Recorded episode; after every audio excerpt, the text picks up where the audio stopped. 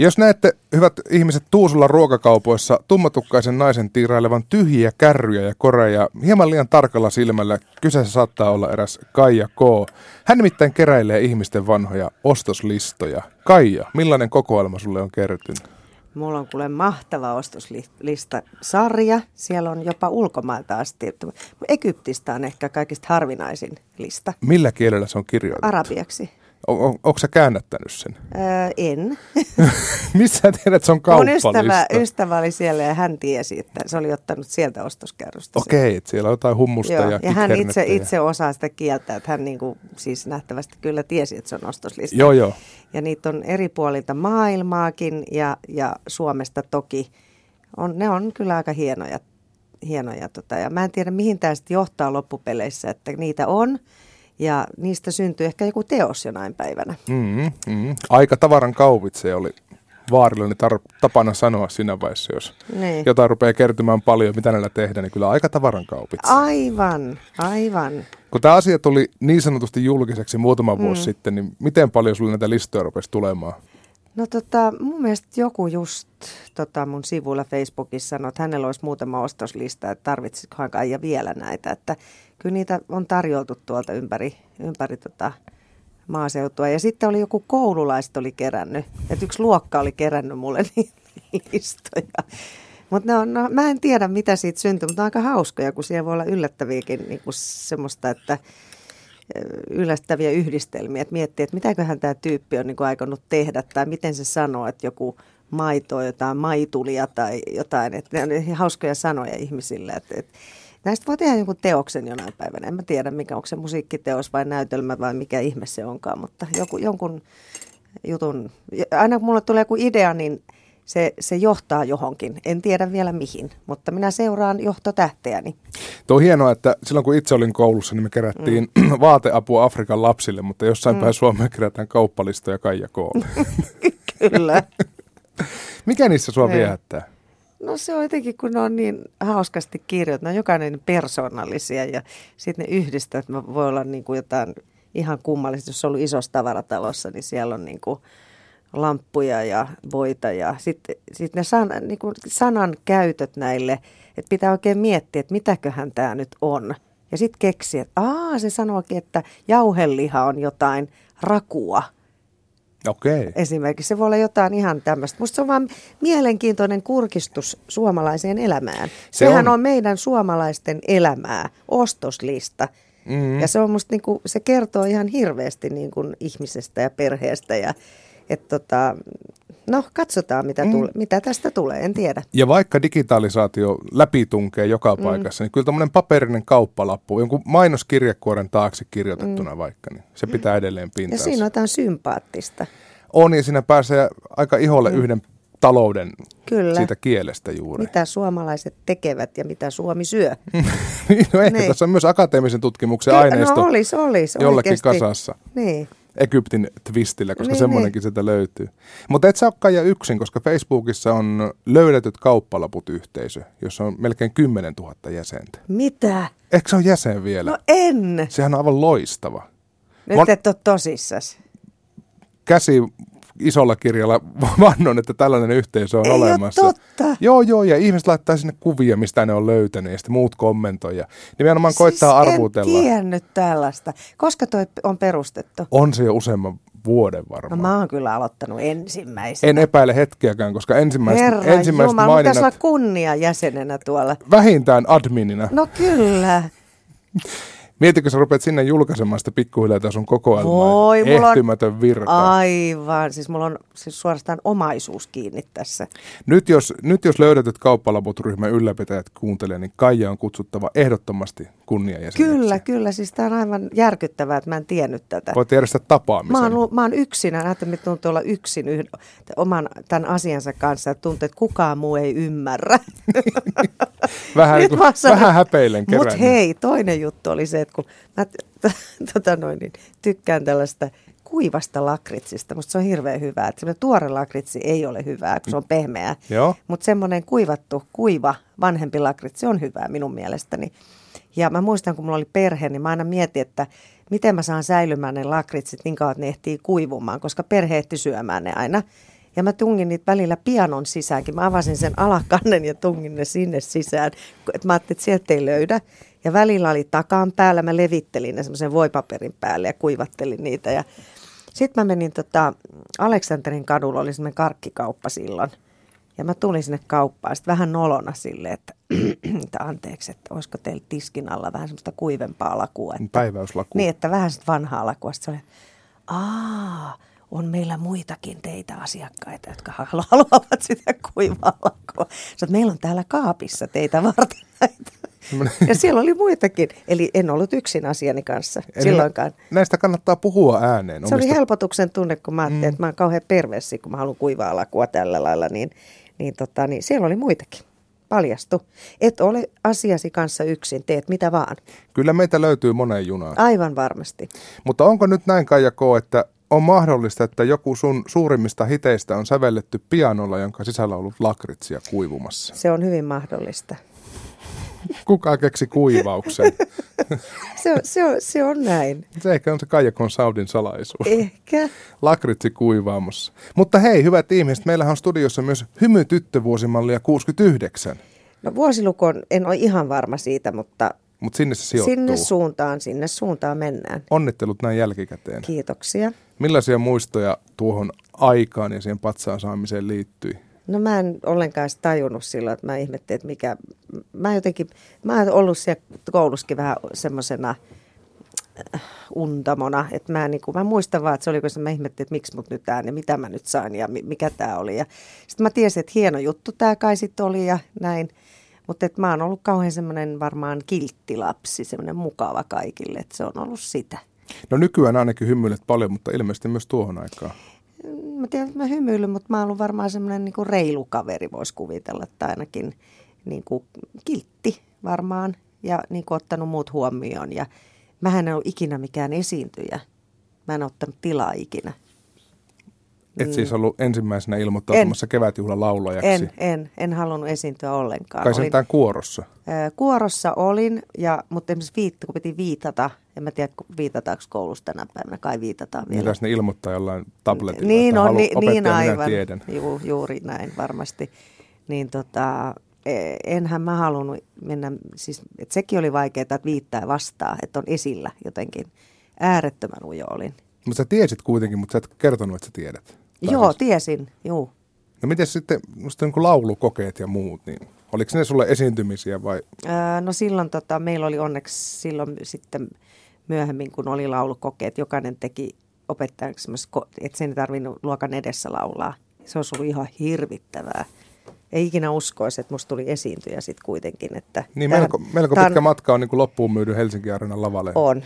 Siitä hetkestä. On, että siitä mä oon aika ylpeä, että voin sanoa, että ihmeitä voi tapahtua. No sitä matkaa me tässä varmasti tämän käynnissä olevan haastattelun aikana käydään läpi, mutta kun nyt eletään koulujen päättäjäisviikkoja, niin minkälaisia nämä oli nämä viimeiset päivät ennen kesälomaa yleensä sun lapsuudessa ja nuoruudessa? Kauhea, kun mä muistan mitään. Mä muistan vaan yhden kesän alun. Mä muistan, se oli 9. luokan loppu ja lähdettiin Suomenlinnaan ja mulla oli kitara mukana ja mähän soitin tietenkin, me oltiin siellä vähän niin kuin leiriydytty ja mä soitin vaan kitaraa kauheasti ja sitten me uitiin todella kylmässä merivedessä, sen mä muistan. Se oli niin kuin se. Todennäköisesti tähän vuoden aikaan se on vielä aika kylmää. Niin, me uitiin. Mutta sen verran kuitenkin oli rohkaistusta löytynyt, että oli kitaran mukana ja lauloit sitten. Joo, silloin sitten alkoi se musiikki, oli niin kuin mun se, ihan niin kuin sanotaan, että näyttelijällä on rooli, niin musiikki oli mun suoja, koska musiikkia mä rakastin ja tykkäsin tehdä. Että enhän mä niin kuin siinä esiintynyt, mutta se oli se musiikki. Se tuli ensin ja silloin ei jännittänyt, kun se oli musiikki. Mikä susta piti tulla sitten isona? Oliko sulla tuohon aikaan mitään ammattihaaveita? No ei ton ikäisenä ehkä mä muistan vaan, kun mä oon ollut pieni tyttö ja mut vietiin ensimmäistä kertaa oikeasti hammaslääkäriin. Äiti vei ja sanoi, että nyt pitäisi tarkastaa, niin mähän en suostunut avaamaan mun suuta ollenkaan. Ja siihen aikaan kunnioitettiin auktoriteetteja. Eihän silloin lapsi pitänyt suuta kiinni, jos hammaslääkäri sanoi, että avaa suu. Ja siinä mä istuin vaan suu kiinni. Ja Sitten mun äiti sai hävetä ihan hirveästi sitä tilannetta, kun lapsi ei avaa vaan suuta. Et se käynti oli turha, koska minä en avannut suuta. Eihän ne voinut väkisin tehdä mulle mitään. Käsiksi ei sentään käyty. Ja sitten lähdettiin pois ja sitten mun äiti uudemman kerran, että nyt mennään hammaslääkäriin. Ja sitten kun mä sain suun auki, niin sitten mä sanoin, että musta tulee hammaslääkäri. Oliko vielä sama hammaslääkäri? Oli.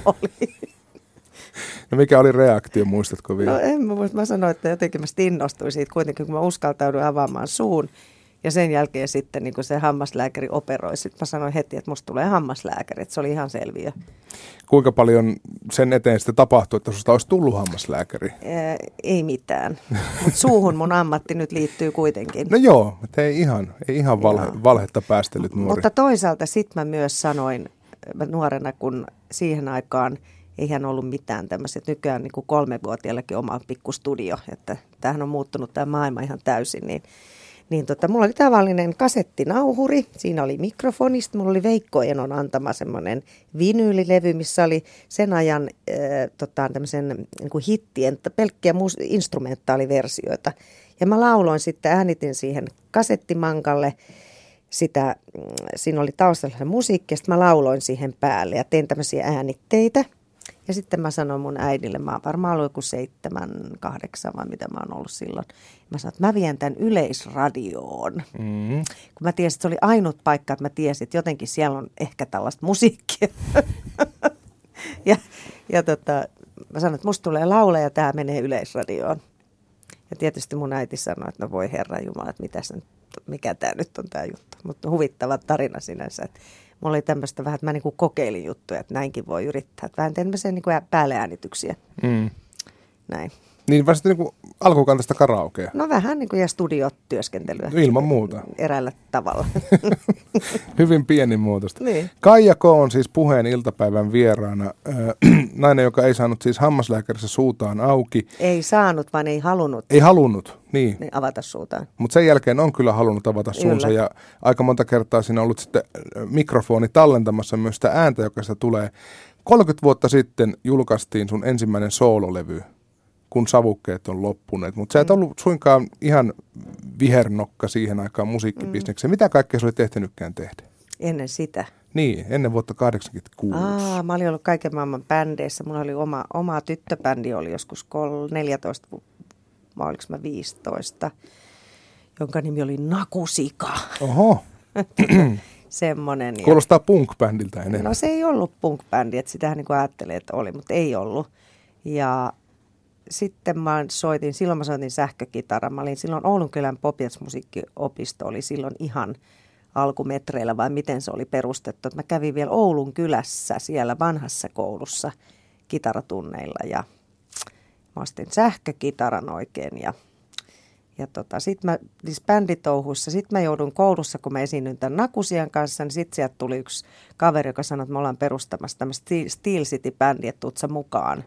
Ja mä soitin alun perin koskettimia siellä mukana. Ja se oli ensimmäinen bändi, joka sitten ihan levytti.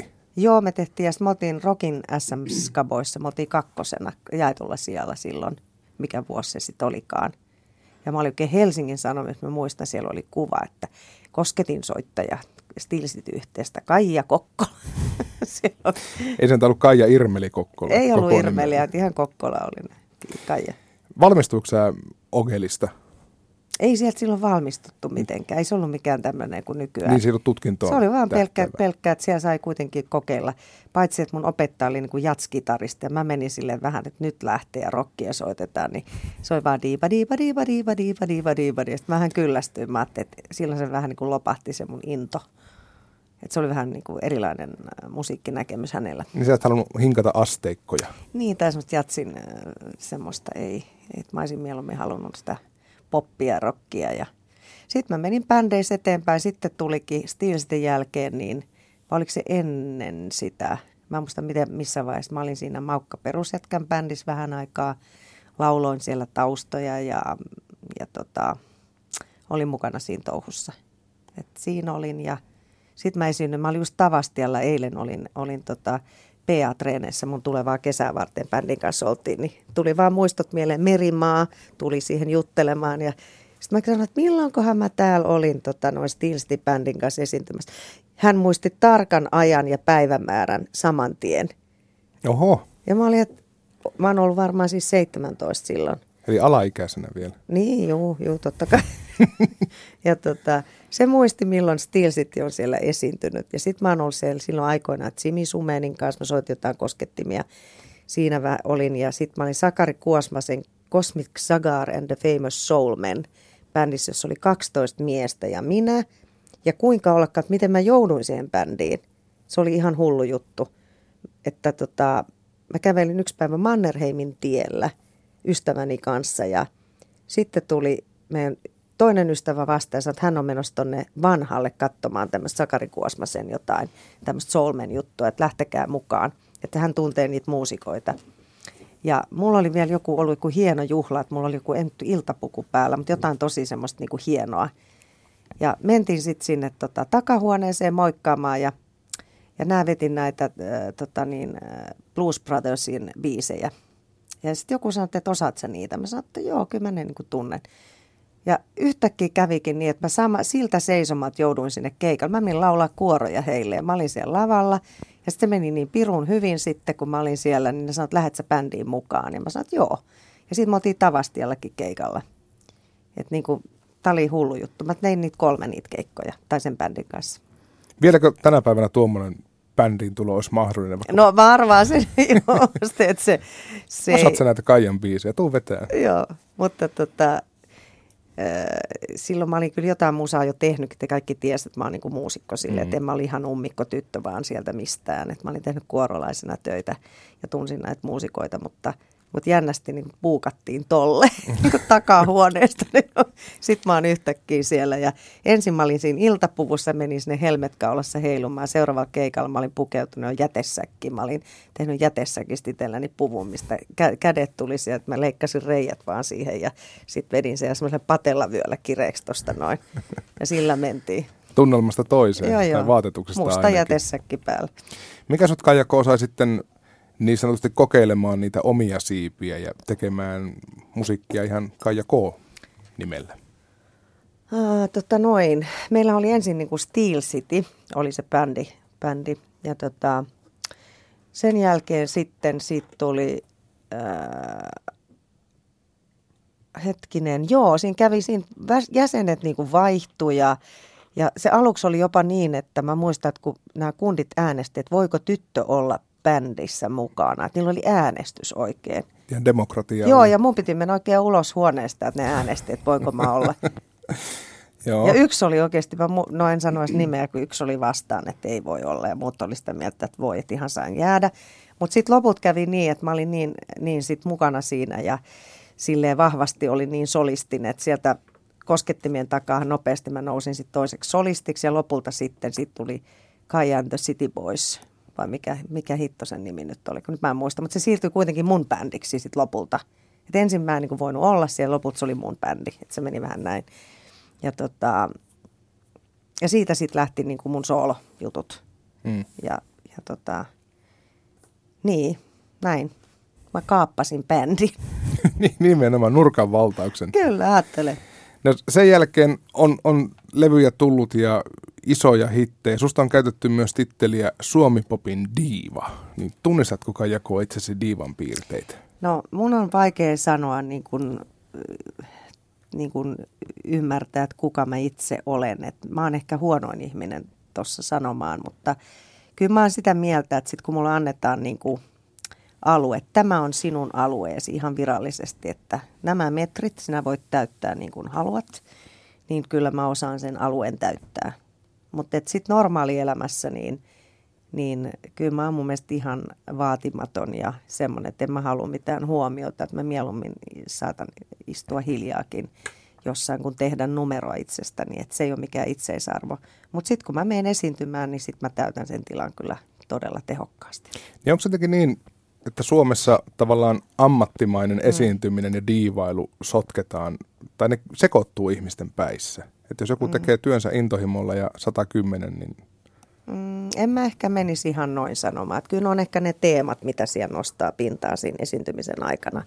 Että uskaltaa olla rohkea, uskaltaa niin kuin paukuttaa sitä omaa asiaansa kukkona niin sanotusti, niin, kyllä kai se tulee siitä ja on rohkeutta ihan oikeasti niin kuin ottaa se hetki ja eikä olla liian vaatimaton sillä hetkellä, niin kyllähän se sitä on. Et mä en tiedä ylipäätänsä, että mitä sana diiva niin kuin sisältää, että sitäkin voisi pohtia, mitä se tarkoittaa. Koska mun mielestä siitä tulee pikkasen niin kuin negatiivinen tunne sanasta diiva. Sitä voi käyttää kyllä helposti, loukkaavasti ja negatiivisesti. Niin. Mutta et kumpaa se niin kuin on sun mielestä? No, tässä yhteydessä, missä mä luin, tämä oli joku sun TV-taltiointi keikalta, niin Suomi-popin diiva täytti Rantarockin. Niin, se on niin kuin positiivinen. Se on erittäin positiivisesti sanottu. Joo. Satuitko katsomaan sitä koskaan? Satuin olemaan muistaakseni paikan päällä yleisössä. No miltä susta tuntui? Olinko minä diiva? Hyvällä tavalla. Okei, eli olin sitä. Et se varsinkin, kun Ruisrock paikkana ei välttämättä ole ihan se sun kotikenttä sillä tavalla, niin sitten kun tullaan rantalavalle ja se bailaava festari kanssa otetaan, niin kun kierrotaan tuohon pikkurille ympärille, niin ei se muuta kuin diivalta onnistu. Joo, kyllä siinä pitää olla tietty asenne siihen juttuun, että on semmoinen varma olo, että kun mä teen näin, niin näin tapahtuu. Et se on jotenkin jännä, mä osaan selittää sitä, mutta mulla on tosi vahva olo siellä lavalla, että siinä ei niinku, en mä tiedä. Se on jotenkin kauhean luonteva paikka mulle olla ja tehdä sitä. Et mä oon sanonutkin, että mä tiedän piirulleen, se, kun mä oon siellä stagella, niin joka ikinen millisekunti on mun hallussa. Mutta kun mä tuun sieltä ulos, niin mä en tiedä mihin suuntaan mä menen. Sitten on hyvä, että osaava henkilökuntaa. Minulla on assistentti, joka kävelee mun perässä, huutaa sieltä vasemmalle, oikealle, eteenpäin, ei sinne. Ja mulla on käynyt jopa niin, että kun mä oon mennyt lavalle, että mulla on niinku turvamiehiä viemästään näin, niin jossain mä odotin. Ja sitten joku mies käveli tosi vauhdikkaasti ohi, niin mä tietysti luulin, että nyt se on se turvamies sen perässä. Ja mä lähdin valtavaa kyytiä sen perässä ja mun assistentti huutaa takana, ei se Kaija, se ei ole se, älä mene. Mä olin joku miehen perässä, juoksin sen. Menossa viattomasti pissalle, miksi Kaija Koo seuraa? Joo. Kauheata vauhtia, kun ne turvamiehet yleensä menee kauhean tehokasta vauhtia. Mä mennään pysyä niiden perässä. Niin mä tietysti oletin, että hän vaan vauhdilla menisi. Kyllä. Nyt aina vähän ne hat-meininki. Niin, mä olin ehtinyt aika pitkällekin, niin mun assistentti juoksi siellä kauhuissa perässä. Mutta kun miettii vielä tätä diiva-aspektia ja muuta, niin kuin kerroit tuossa aikaisemmin, että sun tavallaan oikeutusta olla bändin keulakuva, siitä on jopa äänestetty. Niin kyllä se mun mielestä myös oikeuttaa siinä vaiheessa, kun on iso sooloartisti, että jumalauta täältä tullaan. On se kaikessa, mitä tekee nykyään. Et kyllä mulla on niinku jotenkin semmoinen selkeys siinä ja myöskin bändin liiderinä, niin kyllä mulla on niinku selkeä ote siihen, että niinku siellä arvostetaan myös mun musiikillista näkemystä, että mä oon niinku myös sovittamassa biisejä ja mulla on hirveän vahva olo niin kuin siitä, miltä se pitää kuulostaa. Mulla ei välttämättä ole termejä sillä lailla, että mä en ole niin koulutettu musiikillisesti, että mä osaan joka ikisen Fermatin ja Ritardandon ja nämä näin. Kenraali Paussi. Kyllä, juuri näin. Niin kaikki tajuu, että mulla on se näkemys ja kukaan yhtään niin kuin enää ihmettelee, että mitä tuo. Että ne yrittää vaan tajulla, että mitä mä yritän selittää. Ja ne menee kyllä maaliin usein, että nämä kundit jo tajuaa, että tota se haluaa, että kun mä selitän omilla termeilläni. Ja sitten mulla on myös semmoinen, että mähän myös käsikirjoitan nämä esiintymiset silleen, että mulla on oma käsikirjoitus. Ja mä sanon vaan bändille, että tässä kohtaa mulla on sitten spiikki, se kestää näin ja näin paljon. Mä en kerro niin kuin, mitä mä aion tehdä. Ja mä haluan myös siihen esiintymiseen semmoisen autenttisen yllätyksen myös heidän puoleltaan, että he eivät tiedä, mitä tulee. Että mä saan myös heidän reaktiot siihen, että se on kaikista kivoin semmoinen, että hekin on niin kuin siinä yllätyksenä, että mitä se nyt puhuu, mitä se nyt tekee. Ja se on niin kuin kivaa ja kaikki luottaa siihen. Sitten mulla on jotakin ideoita, ne niin kuin raakeleena tuntuu ihan, että niin kuin, että tämä on tosi tyhmä juttu. Tiedätkö, kun sä alat tekemään jotain, se ei välttämättä heti aukee. Niin kukaan ei enää ihmettele niitä, koska ne on nähnyt niitä raakileita ja sitten ne on nähnyt, kun ne toimii. Niin kukaan niin kuin nauraa, että voi hemmetti, että tuommoistaksi nyt yrittää, mikä tämä juttu on. Kukaan ei enää ihmettele. Kaikki vaan sanoo, että selvä, okei, he tietävät, että mä tiedän. Ja sitten se ihan varmasti tulee toimimaan. Niin semmoinen trust me, I know what I'm doing. No se on jotenkin tämmöinen, kun ohjaajalla on tämmöinen näkemys. Ja se alkaa tekemään. Ja sitten kun sä oot kerran näyttänyt pari kertaa, että tämä vaan tulee toimimaan, niin kukaan enää ihmettele sitä. Että mä saan siellä puuhata ihan niin kuin mä haluan. Mutta varmasti tämä pitkä ura, joka tässä on jo osittain saatu kerrattua läpi, niin on myös vaikuttanut sun kappaleiden sisältöön sillä tavalla, että olisi ollut vaikea kuvitella vaikka 93 tai 86 teidän supernaiset-tyyppinen kappale. Joo, on... se on ajan kuvaa myös totta kai. Kaikkihan menee aikaan ja pitää haistaa niin kuin joku semmoinen punainen lanka, joka kulkee tässä ajassa, että taiteilijoilla on myös semmoinen niin kuin, kyky aistea tällaiset seismiset jyrähdykset, että joku semmoinen maailmankello on päässä, että sä tajuilet isosti, mitä täällä tapahtuu ja niistähän syntyy juuri näitä teoksia. Niin jo, pitää vähän niin kuin eläimet havaitsee maanjäristyksen tai metsäpalon. Niin. Kyllä, siinä on joku tämmöinen, en mä tiedä millä kielellä, varmaan tälläkin joku tieteellinen nimi. On varmasti, niin kuin musiikkitermeilläkin kaikille löytyy joku italialainen termi. Mutta... No aivan varmasti, joku on tätä asiaa tutkinut. On, mutta me ymmärrettiin nyt tästä Kaija Koon Suomen versiosta. Miten paljon Kaija Koo näiden kaikkien vuosien aikana on tutustunut sun faneihin? Olen joihinkin tutustunut niin kuin enemmän kuin, tai semmoisiin aktiivisimpiin, että jotkut on ihan semmoisia ihmisiä, jotka on kulkenut minun mukanani vuodesta esimerkiksi 1993, että aina silloin tällöin näin ja mitä teille kuuluu, siellä on perheitä, siellä on yksinäisiä ihmisiä, miehiä, naisia, erilaisia ihmisiä ja he on niin kuin koko ajan niin kuin aina kun nähdään, että no mitä kuuluu, että mä tiedän heidän nimensä ja perheiden jäsenten nimet ja niin kuin näin poispäin. Että semmoisia on joitakin. Että ja sitten ihan tämmöisiä kohtaamisia tuolla kadulla ja kahviloissa ja ne on tosi ihania semmoisia. Eilen esimerkiksi olin kahvilassa ja siinä sitten mietin, mulla on kova paine niin kuin albumin teko päällä ja sitten on näitä haastatteluita ja on kesän kiertueet tulossa ja on PA-treenit ja on bändin kanssa monet treenit tässä ja vähän pitäisi ohjata sitä tulevaakin kesän kiertuetta ja muuta, niin siinä pohdin, että mitenköhän mä tästä nyt selviin, niin sieltä tuli yksi sellainen nainen, hän oli poiminut kieloja, mä en tiedä, onko se muuten sallittua, yhtäkkiä tuli mieleen, saako kieloja poimia, saahan niitä. Kyllä mä poimisin. Miksi mä kysyn muuten sulta? Sä et varmaan... Mä olen osoittautunut niin monen alan asiantuntijaksi. Mä nähtävästi, mä luotan suhun aivan vakaasti. Mä kysyn sulta, että voiko kieloja poimia?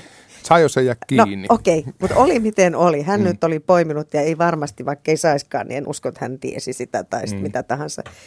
Mutta siinä oli. Ja sitten tämä nainen tuli sieltä kahvilasta mun luokse ja sanoi, että minulla on tämmöisiä kielot, minä haluan antaa nämä kielot, että sulla on niin ihania kappaleita, että hän toi tämmöisen niin kuin vesilasin, mihin oli isketty ne kielot ja se tuli siihen mun pöytään ja ilahduin siitä kovasti ja mun tuli kauhean hyvä mieli. Se oli niin vilpitön ja ihana kohtaaminen, eikä hän sitten mitään enempää halunnut muuta kuin toi ne kielot siihen ja mulla oli ihanaa siinä. Ei tehnyt numeroa. Ei tehnyt numeroa, että nämä on ihania kiitoksia tämmöiset huomaamattomat, hiljaiset, nopeat tämmöiset, että tämmöisiä tulee. Mutta selvästi pelasti sun päivän, tai ainakin piristi. No tämä on mun mielestä hyvä opetus kaikille, että tommonen pieni teko, että vaikka niinku kedon kukka sieltä ja annat sen toiselle, niin mä olin niinku varmaan 1,5 tuntia aivan onnellisena siinä, vaikka mua ahdisti hirveästi työmäärää ja kaikki, mutta se oli ihana vaan. Mä täysin, että ihania ihmisiä on olemassa. Ja nyt kun kerrot sitä meille kaikille, niin jälleen kerran hymy nousee kasvoille. Niin, se oli jotenkin ihanaa vaan. Ihanaa.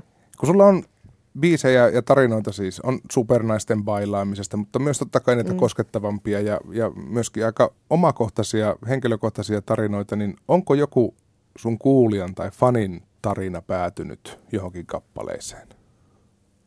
On. Siellä on, on montakin tarinaa.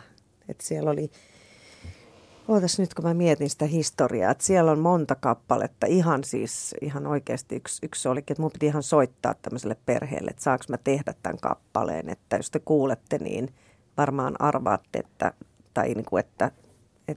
se koskettaa teitä aika paljon ja sain niin kuin luvan, vaikka en mä siinä mitään nimiä mainitse, mutta yhden perheen kohtaloa seurasin, että heillä oli sairas lapsi ja sitten tuli tosi kaunis kappale silloin aikoinaan. Ja mulla oli tämän pikkutytön kuva, oli, kun mä lauloin sitä biisin, niin se oli mun nuottitelineessä tämän lapsen kuva. Et se oli niin kuin mun se innoittaja siinä sitten. Ja sitten on mun yhden kaverin tarina on ihan yksi yhteen. Ja nyt sitten ihan tämä viimeisin single, mikä on nyt julkaistu, niin se on itse asiassa aika monen ihmisen tarina. Että olen huomannut, että semmoista niin kuin orakkelia kaivataan, aikuista ihmistä, joka on kokenut ja semmoista niin kuin elämäntuomaa kokemuksesta tullutta viisautta. Että tulee semmoinen olo, että tämmöisiä äidittömiä ihmisiä on paljon, sekä miehiä että naisia. Ja mä ajattelin, että jos multa kysytään paljon niin kuin elämän ohjeita ja neuvoja, niin mä ajattelin, että missäköhän ne omat äidit ovat. Ja omalla tavallaan ehkä olen semmoinen äitihahmo sitten monelle. Ja niinpä sitten tulikin idea tähän Siniset tikkaat -kappaleeseen, että kahden sukupolven kohtaamisesta, vanhemman ja nuoremman, tässä tapauksessa naisen, mutta se voisi olla myös niin kuin kaksi miestä, nuorempi mies, vanhempi mies tai miten vaan, niin siinä mä niin kuin halusin sen kohtaamisen, että miten tällainen kokenut ihminen antaa neuvon, että jos mua on auttanut tämä asia, niin jospa se auttaisi sinuakin. Ja jos mä mietin omaa nuoruutta, niin mulla ei ollut ketään ihmistä, keneltä mä olisin kysynyt mitään neuvoa. Ja multa tulee sellainen olo, että se olisi, tai siis mä ajattelen näin, että musta se olisi ollut ihana joskus, että mulla olisi ollut joku tämmöinen ihminen, keneltä kysyä. Niin siksi tämä kappale on tehty. Se on hieno tarina, Siniset tikkaat, tämä kappale siis, ja tekijätiimissä muun muassa Maija Vilkkumaa ja Eerin. Miten te päädyitte yhteistyöhön? No se meni sillä tavalla, että ajatus niin kuin pyöri mun mielessä pitkä just näiden postien, kun ihmiset kirjoittaa elämästään kaikennäköisiä pulmatilanteita ja miettii, että mitäköhän mä teen. Ja ei mut nyt suoraan neuvoa kysytä, mutta kyllähän ne ihmiset kirjoittaa vähän siinä mielessä sen tarinansa, että jotain vastausta ehkä odotetaankin. Mm. Ja niitä tuli paljon näitä viestejä. Tämä ajatus pyöri mun mielessä pitkään ja sitten kun kyllä mä siitä puhuinkin, mutta jotenkin tuntui, että mitään ei tapahtunut. Sitten mä ajattelin, että ei, mun täytyy itse ryhtyä toimeen. Että tässä on myöskin semmoinen oma-aloitteisuusopetus, että kannattaa, jos on intuitio ja vahva ajatus, niin se pitää tehdä, että ryhtyä itse toimeen. Ja mä sitten lauloin sen siinä Vain elämää -ohjelmassa tämän Vanha sydän -kappaleen, joka on mun mielestä aivan huippuhieno. Ja siinä on sitä vanhaa viisautta. Siinä on paljon sitä. Ja mä ajattelin, että mä haluaisin tehdä Maija Vilkkumaan ja Eerinin kanssa, jotka olivat myös tekemässä tätä Vanha sydän -kappaletta. Että he olisivat aivan oikeat ihmiset tähän ajatukseen niin kuin tekemään siitä kappaletta. Ja Maijan kanssa me nähtiin ja mä sanoin, että mulla on tämmöinen idea, mitäs tykkäät. Ja hän jäi miettimään sitä. Sitten me tavattiin uudestaan sattumalta ja Maija sanoi, että no nyt hän on miettinyt, että joo, kyllä hän haluaisi tehdä, että nyt lähdetään tekemään tätä. Ja Eerin saatiin mukaan ja Mikko Tamminen, joka on ollut mukana tekemässä Kuka sen opettaa siinä tekijätiimissä. Ja sitten me alettiin tekemään tätä ideaa ja se oli monen keskustelun kautta. Esimerkiksi siinä on tämmöinen laini, että jotkut ei kadu mitään, mutta minä kadun. Ja se tuli siitä, kun mä sanoin Maijalle, että mä en ymmärrä ihmisiä, jotka sanoo, että mä en kadu mitään, että mä en usko niitä. Että kyllähän me kaikki kadutaan jotain, että sehän on ihan peetä niin sanotusti. Ja se tuli siitä ja myös siinä laulussa kerrotaan nuoresta tytöstä baaritiskillä, niin tää on ihan oikea henkilö. Musiikkialalta nuorempi nainen tuli mun luokse ja sanoi, että haluaisin olla kuin sinä, että sä olet niin rohkea ja vahva ja sä olet kaikkea sitä, mitä mä haluaisin. Ja mä sanoin hänelle, että niin, mutta sä et kaikkea tiedä, mistä tämä kaikki on tullut, miksi minä olen tällainen, että en tiedä, haluaisitko välttämättä mennä juuri tätä polkua. Eli siellä on paljon niin kuin mun omasta elämästä ja ajatuksia siinä kappaleessa. Kaikki me siis kadumme jotain. Kaija Koo, toivon, että tämä Puheen iltapäivän haastattelu ei ole yksi niistä asioista, jota myöhemmin kadut. Kiitos, kun pääsit vieraaksi.